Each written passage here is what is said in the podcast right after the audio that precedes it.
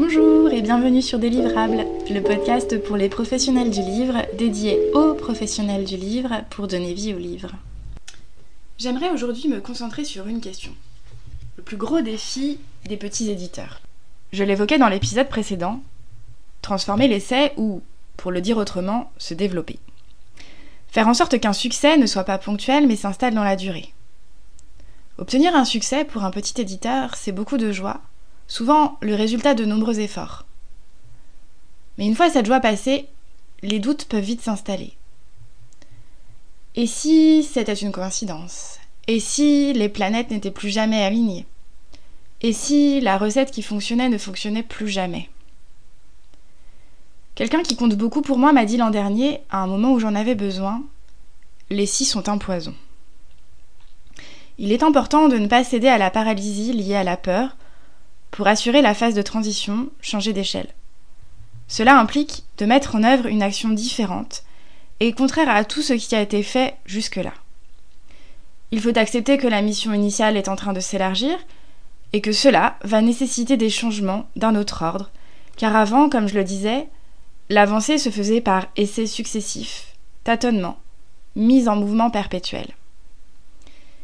Il faut désormais ralentir, pas forcément renoncer à augmenter la production, mais pour le moment suspendre son jugement et pour reprendre une formule de Nietzsche, il faut apprendre à voir, apprendre à penser, à parler et à écrire. C'est-à-dire qu'il faut, comme il le dit dans Le crépuscule des idoles, sortir un temps de l'action. Accoutumer l'œil au calme, à la patience, à laisser les choses venir à lui, remettre à plus tard le jugement, faire le tour, sous toutes ses faces, du cas particulier et le cerner. Non pas réagir immédiatement à un stimulus, mais faire usage des instincts qui freinent et donnent du champ. Et j'ajouterai dans le cas présent, dans le cas présent de l'entreprise de la petite maison d'édition qui veut transformer l'essai, il faut le faire tôt, le plus tôt possible après un succès. Je parlais de l'importance de faire un pas de côté quand on est petit, il faut maintenant faire un pas en arrière et avoir confiance en ce pouvoir de l'observation. C'est le temps du bilan et de la projection. En reculant, vous élargissez votre champ de vision. L'action se transforme en puissance, en capacité de produire un mouvement. Elle n'est plus ce mouvement lui-même. Il est alors capital de rebasculer d'une suite de choix, de moyens à mettre en œuvre, la décision, à un questionnement sur la mission, la visée d'une fin, le souhait. Aristote nous dit dans l'éthique à Nicomaque Nous souhaitons être en bonne santé, mais nous choisissons les moyens qui ne pourront être en bonne santé. Nous souhaitons, mais n'avons pas le pouvoir d'action immédiat dessus. Nous avons le pouvoir de mettre en œuvre des actions pour, à terme, être en bonne santé. Si le souhait n'est pas bon, les décisions ne seront donc pas bonnes.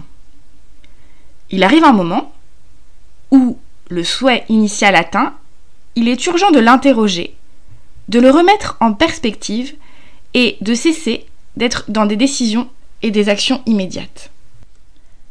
La mission initiale qui servait de cap depuis le lancement doit donc être questionnée et remise en perspective quand le souhait, la mission initiale, semble atteinte. Prenons un exemple. Prenons un exemple récent. Cet exemple, je crois, illustre cette évolution. Encore que je n'ai pas suivi le cheminement de pensée de la maison, je l'imagine juste. Oliver Gallmeister précisait récemment l'annonce de l'an dernier, avec l'arrivée de l'éditrice Bénédicte Adrien, l'élargissement de son catalogue à la littérature étrangère. Il mettait jusque-là en œuvre avec son équipe les moyens pour développer une mission éditoriale, installer le nature writing nord-américain en France. Il s'est progressivement ouvert à d'autres genres que la littérature, avec le polar, le western, entre autres. Bénédicte Adrien, me semble-t-il, résume cette démarche dans cet échange avec Livre Hebdo du 19 février 2020. Conserver la promesse, l'aventure, l'évasion, l'émotion. Le but, dit-elle, avec cet élargissement, c'est de marcher sur cette ligne en suivant les mêmes traces, mais également d'apporter du nouveau, de la différence, un auteur italien n'a pas la même culture, la même histoire ou la même langue qu'un auteur américain.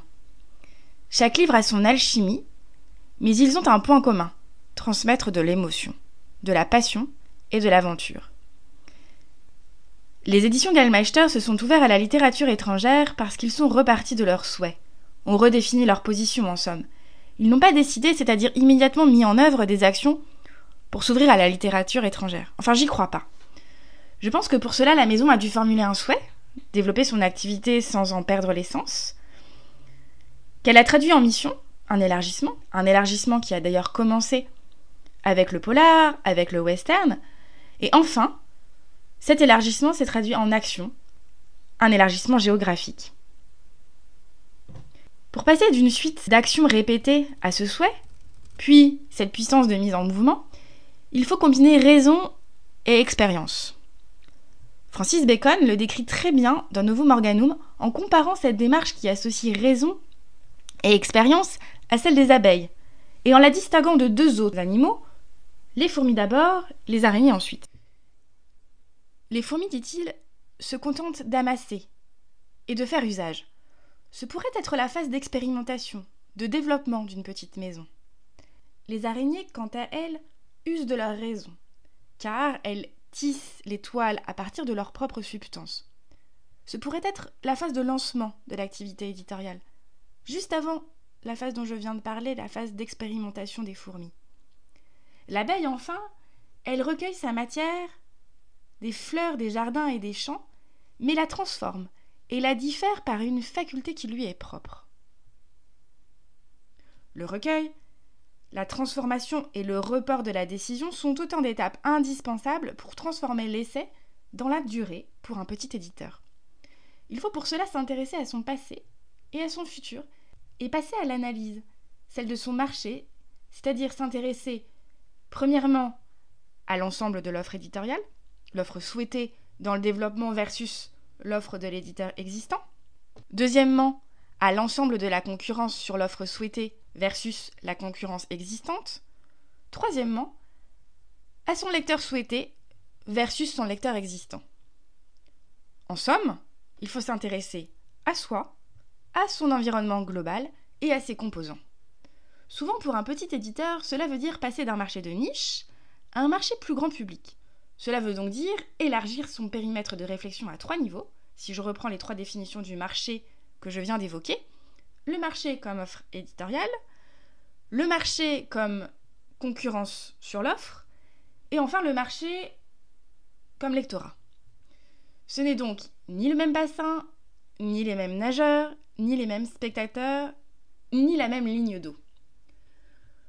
Pour filer la métaphore sportive, c'est ainsi que les éditions Amphora se sont imposées comme l'un des principaux leaders dans l'édition des livres de sport.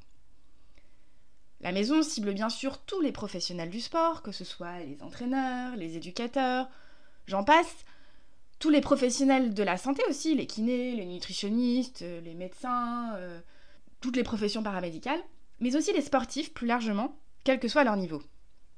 Mais la maison n'a pas hésité à se diversifier et a développé une branche investigation, avec notamment un titre sur le PSG en trois tomes, et je crois avec un succès sur le premier tome assez important.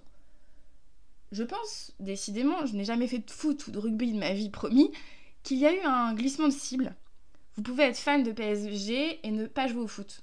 On est passé d'un public de professionnels ou pratiquants aux passionnés. C'est aussi, je pense, par une réflexion sur ce marché l'offre, la concurrence et le lectorat cible, un autre éditeur né en 2005 a réussi à se généraliser, je crois. Pour reprendre l'exercice mené dans l'épisode précédent du podcast des livrables, ce que peuvent nous apprendre les petites maisons d'édition, je vais essayer de vous faire deviner cette maison en un mot. Un peu d'indulgence, pour vous comme pour moi c'est très difficile. Si je vous dis mémoire, à quelle maison pensez-vous? Si je vous précise que la maison a commencé par éditer les carnets de l'info avant de créer avec une journaliste la revue L'éléphant, et qu'elle propose depuis 2020 un format de l'éléphant pour les 9-13 ans, est-ce que ça vous éclaire davantage? Je parle des éditions Scrinéo, qui se définissent, pour reprendre les termes de son fondateur lui-même, comme l'éditeur du savoir et de l'imagination. Je crois que quand on est petit, on se dit qu'il faut agir vite et ajuster lentement. Quand on est petit et qu'on grossit, il faut apprendre ce que les plus gros, ce que les plus gros font déjà, l'inverse, agir lentement et ajuster vite. Pour reprendre l'exemple de Scrineo, les carnets de l'info c'est 2006, l'éléphant c'est 2013 et l'éléphant junior c'est 2020. Pas moins de 7 ans séparent ces projets fort différents, mais qui ont pourtant un fil conducteur, la culture générale. En parlant d'ajustement, cela me fait penser au test déjà évoqué dans l'épisode 3 du podcast Continuer d'avancer quand tout est incertain. Le test, il intervient très tôt dans le processus de production et en même temps, il est plutôt en bout de course de la stratégie qui est en train de se mettre en œuvre là. Il arrive ici après la formulation du souhait. Ce test, qui se traduit en marketing par l'étude marketing, que ce soit un bilan de marque ou une étude de marché, il se situe donc encore plus à ce moment-là de transition de développement, plus qu'à n'importe quel autre, entre la stratégie marketing et le marketing opérationnel.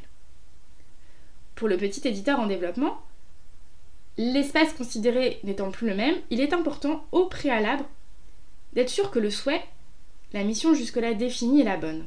L'étude marketing alors ne sert pas à remplacer la mission, d'ailleurs elle ne devrait jamais, mais plutôt à définir la zone de risque de cette mission préalablement questionné et éventuellement redéfini, élargi, légèrement repositionné et à limiter le risque et peut-être à affiner la mission.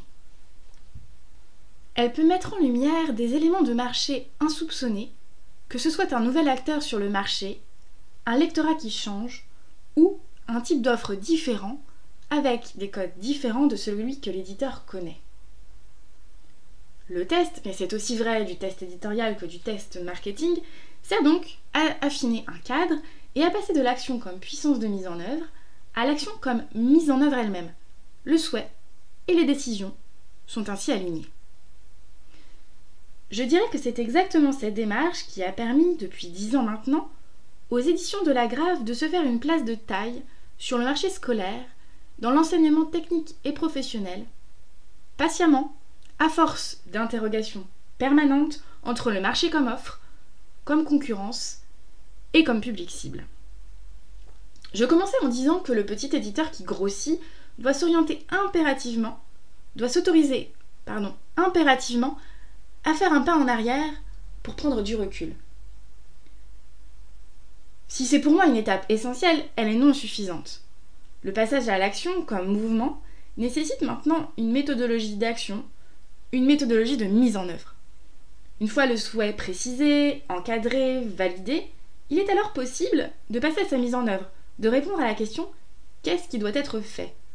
En se demandant, étape après étape, qu'est-ce qui doit être fait? Maintenant De manière à valider et revalider les priorités tout au long du processus de mise en œuvre. Si les moyens sont différents, le temps est peut-être aussi différent, le temps de production. Les priorités, les ressources et la communication sont peut-être vouées à évoluer. Parce que par exemple, si l'on décide de passer de 25 à 50 titres par an, on n'a pas besoin des mêmes ressources humaines et l'organisation est vouée à évoluer aussi. La dimension organisationnelle et managériale prennent une importance majeure.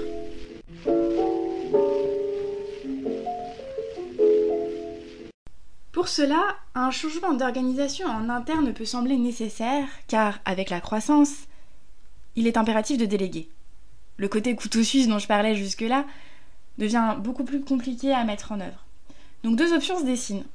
Faire évoluer les personnes en poste, ou recruter, ou les deux, parce que parfois, avec l'évolution, avec l'évolution de l'activité, il est nécessaire d'avoir plus de monde.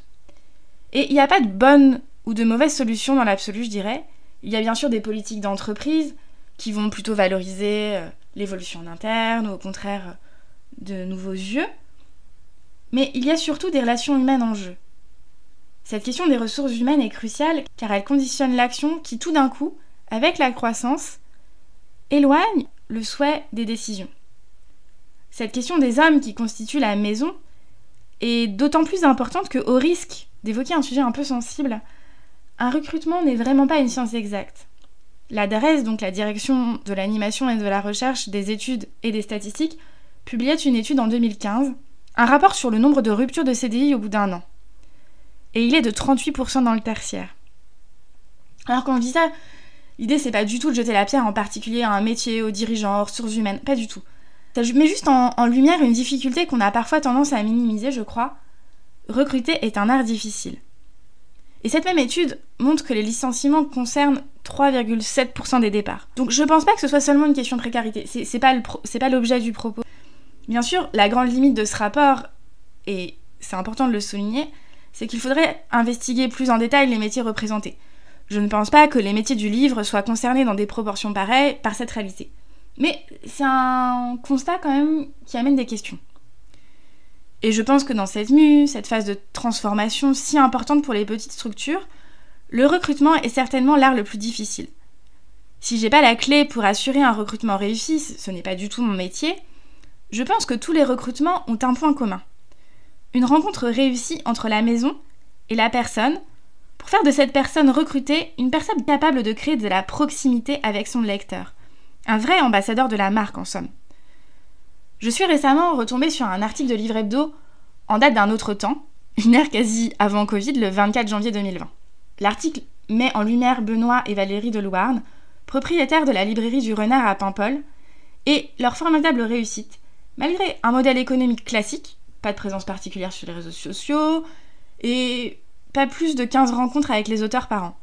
Mais leur force réside dans leur proximité avec le client. Comme l'écrit Céline Charona chez Livre Hebdo, ils sont guidés par la volonté de se mettre constamment à la place du consommateur. Ils ont bâti une librairie, une librairie élégante et sobre, ingénieuse dans ses aménagements, atypique dans son offre, et ses ventes d'ailleurs, rangée au cordeau et toujours en mouvement.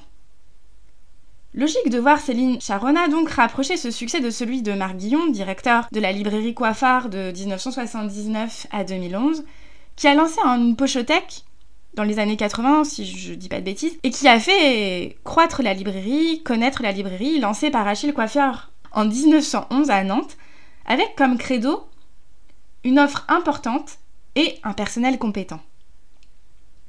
Garder la proximité tout en structurant, voici ce qui me paraît primordial. Je pense que le constat fait avec la librairie du renard peut aussi bien être appliqué au diffuseur, à l'éditeur ou à l'auteur il est primordial de conserver la proximité avec le lecteur à toutes les étapes de la chaîne du livre. Je parlais dans l'épisode 2 du podcast de l'importance de communiquer pour assurer au livre la meilleure préparation possible. Et de la difficulté que cela représente entre les acteurs qui fonctionnent sur une temporalité différente. Quand un éditeur grossit, sa difficulté est de ne pas diluer l'information. Le premier risque dans la dilution de l'information est interne à la maison, que l'éditeur et la promotion n'échangent pas, ne connaissent pas leurs contraintes respectives. Augmenter l'équipe, c'est prendre le risque de ralentir la transmission d'informations, de la rendre moins fluide, moins horizontale, plus verticale donc. Il est donc essentiel de garder la proximité tout en structurant à l'intérieur de l'entreprise pour faciliter l'accès au public, au lecteur. Une question tant organisationnelle qu'humaine concerne vite les fonctions support. Les intégrer ou pas? Partiellement ou pas? Et si on les intègre, lesquelles en priorité? De nouveau, je pense que la réponse est dans le pas de côté qui peut être fait en fonction de l'analyse du marché. Maintenant qu'un nouveau souhait a été formulé, transformé en mission, confronté au marché, comment l'entreprise choisit-elle de se positionner? Et il est important d'impliquer et de communiquer en amont, le plus en amont possible. À cette condition, il est possible de préparer l'avenir.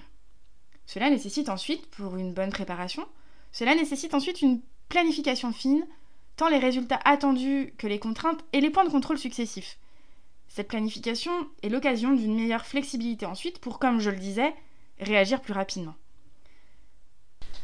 Garder l'élan est également crucial. Même si les changements se font vite, ils restent dans cet élan. Cela évite les changements de plan trop rapides, cela évite de subir des décisions ou de réorganiser trop fortement. À ces conditions, donc, planifier d'abord et impliquer les équipes ensuite, il est alors possible de ne pas ralentir l'activité, de mettre l'humain au cœur de la réflexion pour avancer sans se disperser. Je vous donne rendez-vous jeudi prochain pour poursuivre cette réflexion. Retrouvez Délivrable, le podcast dédié aux professionnels du livre, dans les semaines et mois qui viennent, tous les jeudis, pour parler cycle de vie du livre, questions, transmission et réponses dédiées pour que vivent les livres dans toute leur diversité. Lire, écouter, parler et échanger. Je vous parlerai de situations concrètes et des livrables que j'ai dû assurer. À chaque fois, vous trouverez sur le site www.delivrables.com des notes de l'épisode. Vous pouvez dès aujourd'hui suivre son actualité sur Instagram et LinkedIn sous l'identifiant Délivrable. Attention, sans et. Et surtout, n'hésitez pas à partager ces podcasts à vos collègues si vous pensez qu'ils peuvent leur être utiles. À bientôt!